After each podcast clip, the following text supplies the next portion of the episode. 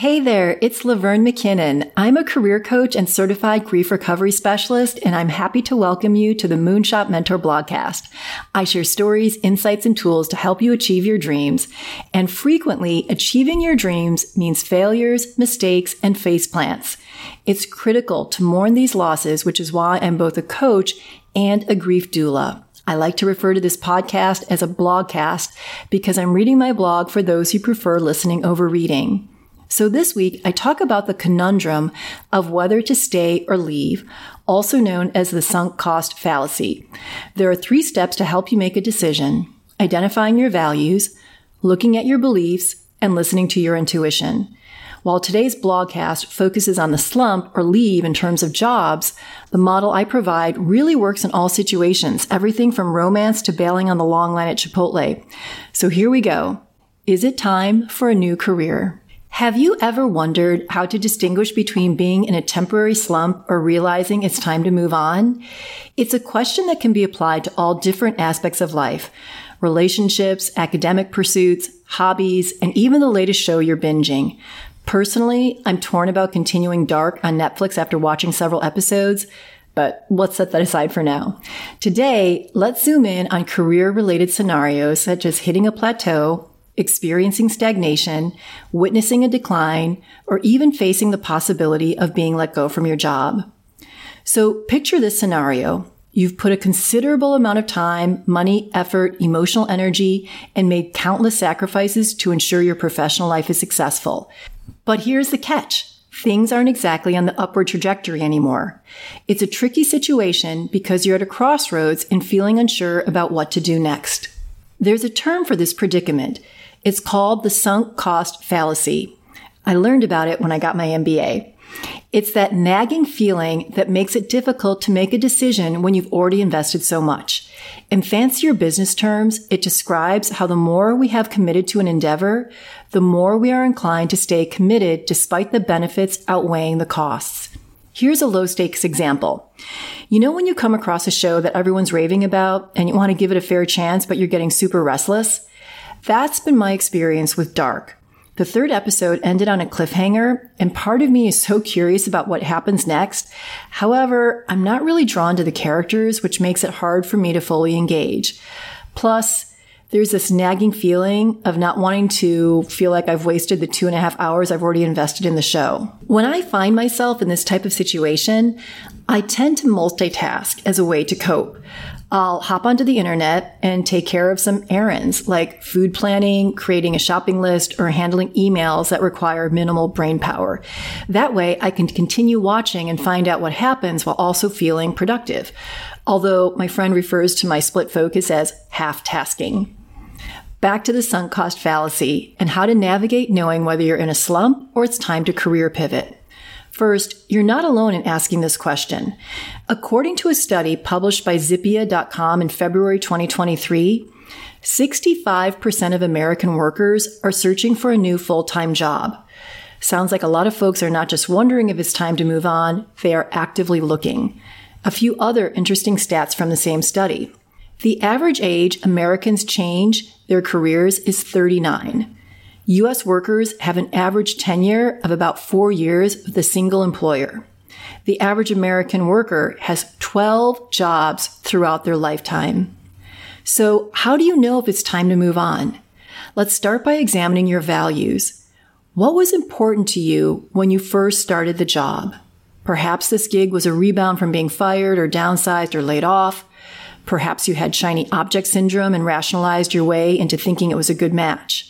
Perhaps you were in a financially tough spot and had to take whatever was offered. Perhaps you saw the gig as a golden ticket that checked off the boxes for you in terms of passion, pay, benefits, and life balance. Be honest with yourself on your reasons for saying yes. Now let's shift focus to what holds significance for you at this very moment. If you're taking the time to listen to this, there's definitely a reason behind it. You might be feeling unhappy, bored, or unmotivated. It's time to gather some data by identifying which of your values are being honored and which ones are being trampled upon in your current work situation. Take a moment to reflect on whether these values are being compromised by your own actions, someone else's behavior, or simply the overall circumstances you find yourself in. By understanding this aspect, you'll gain a clear understanding of what's truly important to you in your work life. I've got an example from my client who I'm going to call Alicia that might resonate with you. For a span of seven years, Alicia worked her way up from being an assistant to a coordinator. It felt like she was grinding away forever, and at times she doubted if she would ever see any progress. One of her core values was having her hard work recognized and appreciated. That validation meant a lot to her, and it was frustrating to constantly be passed over. But then, finally, that moment arrived, the breakthrough that she had been waiting for. Alicia landed a promotion as a creative executive at a major studio. It was a dream come true. Alicia found immense joy in acquiring new skills and embracing the exhilaration that came with added responsibilities. After holding the position of manager for three years, Alicia's hard work and dedication paid off again. She was promoted to the role of director, where she had the opportunity to sit in on important meetings, provide valuable feedback on scripts to her colleagues, and develop more efficient tracking systems. However, after about two years into the director role, Alicia began questioning herself. She no longer felt challenged and she really struggled to define what truly mattered to her. She couldn't help but wonder if she was experiencing a temporary slump or if it was a sign that she should start exploring other opportunities. To top it off, at 36 years old and recently married, Alicia was ready to embark on starting a family. She didn't want to give up her career, but she had concerns about balancing parenthood with the demands of her busy job. With 12 years dedicated to reaching this stage in her career, Alicia felt trapped and unsure about her next steps. This is the sunk cost fallacy. Should she search for a new job that offered more responsibility but might have an impact on how she wanted to parent? Or should she maintain the status quo, looking at it as a soft landing while starting a family, even though she felt bored and restless? When Alicia and I started working together, we took a deep dive into clarifying her values because they had changed with new experiences and new information. She recognized the following. Stability and security took precedence in her life as she had a strong desire to start a family. She highly valued benefits like a comprehensive health insurance plan and a 401k, both of which she already had in her current role. Peace and harmony became increasingly important to Alicia. At 36 years old, she recognized that she would be considered advanced maternal age for pregnancy, which carries a higher risk of certain complications. Alicia wanted to ensure that she was mentally, spiritually, and physically prepared to become pregnant. Downtime became increasingly valuable to Alicia, while the sense of urgency surrounding promotions dwindled. She found immense joy in nesting with her husband and building their life together cherishing quieter moments and the opportunity to cultivate their relationship. Next, Alicia looked at the beliefs she currently held about her career and parenthood. Alicia believed that once she became a parent, her chances for promotion would be diminished. She anticipated that she'd be unable to work as diligently or dedicate as many extra hours as required to distinguish herself. Alicia also strongly believed in the importance of being an active, involved presence in the early years of her child's life. She considered this period crucial for bonding and nurturing her child's development. And then Alicia also saw her career as an integral part of her identity. And she wasn't content with the idea of solely being defined as a mother. She valued the fulfillment and satisfaction that her professional pursuits brought her. As we looked at each of these beliefs together, we asked and researched whether there was data to support the belief. Alicia knew from our work that belief always trumps truth, so it's critical to challenge any assumptions she was making. To conclude Alicia's journey in discerning whether she was in a slump or should pursue a new career path, we focused on connecting with her intuition. We delved into the understanding that intuition goes beyond surface level judgment and taps into a deeper knowing. Intuition is not fear based. It transcends mere instincts. While fear is instinctual and rooted in concerns for safety and well-being, intuition arises from a profound well of wisdom. It has the ability to guide us by providing a genuine sense of alignment or nudging us away from paths that may not serve us. By encouraging Alicia to tune into her intuition, we dove into an exploration of her inner wisdom. This empowered her to access a deeper level of self-awareness and make choices that were truly in alignment with her authentic desires and aspirations. After carefully examining her values, beliefs, and intuition, Alicia made the decision not to pursue a new career path.